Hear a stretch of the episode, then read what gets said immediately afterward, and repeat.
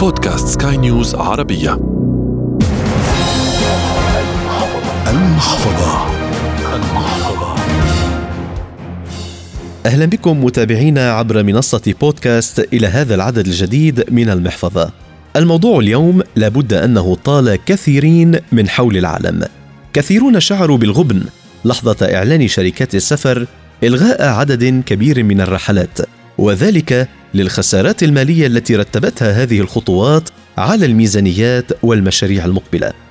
انتظروا كادوا يستسلمون إلى هذه الخسائر لولا موقف اللحظات الأخيرة لبعض شركات الطيران ومنها طيران الإمارات الذي قرر إعادة الأموال لأصحابها وما بين الشعور بالخسارة ولحظة تلقف المفاجأة أشهر تعلمنا توثيق رحلاتنا من الآن فصاعدا عبر خطوات وآليات سنتعرف عليها في هذا العدد لعدم خسارة أموالنا لا سمح الله في أي سفر مقبل أو مع تجدد أي أزمة كفيلة بإغلاق المطارات وإلغاء رحلات. أهمية هذه الخطوة على مستوى اقتصادنا الفردي تحضر في هذا العدد من بودكاست المحفظة الذي حاورنا وسألنا فيه الصحفية والخبيرة الاقتصادية محاسن مرسل.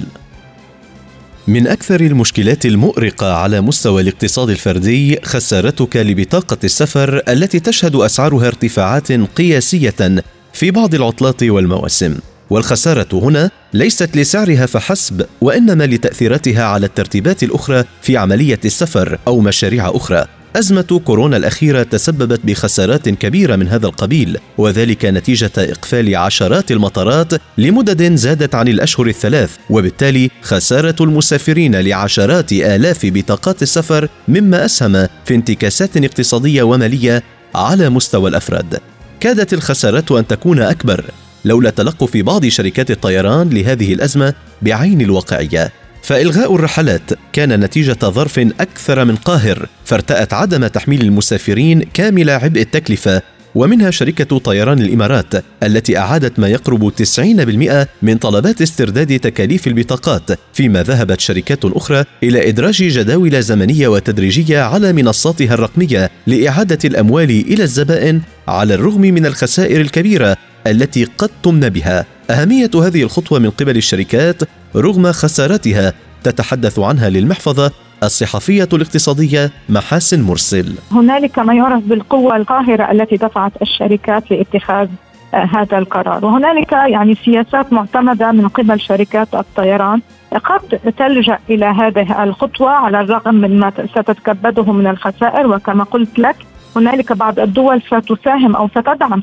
شركات الطيران لتعوض عليها الخسائر وهنالك شركات يعني خاصة آه، كبرى الشركات ستقوم يعني بهذه الخطوة على نفقتها الخاصة. آه، أنا لا أستطيع أن أجزم أو يعني أو أقول بأنها ستلجأ إلى هذه الخطوة لأن كما قلت لك هذه سياسات خاصة بكل شركة طيران هي تقدر ما يجب أن تقوم به. وبسبب طبعا يعني يعني أنا هذا تحليل شخصي مني بقول إنه قد يعني تحافظ على هذا النمط من إعادة مثلا بدل أو حتى جزء من ثمن التذاكر لتبقى أو تحافظ على الزبائن لديها عمر يعني وطبعا يعني هنالك المنافسة شديدة اليوم لأن كل الشركات تسعى للحد من الخسائر التي منيت بها. هذه الآليات تعتمد بطبيعة الحال على عوامل عدة أبرزها تسجيل البيانات رقميا في أنظمة الشركات مع احتفاظ المسافر بنسخة ورقية أو رقمية منها بحوزته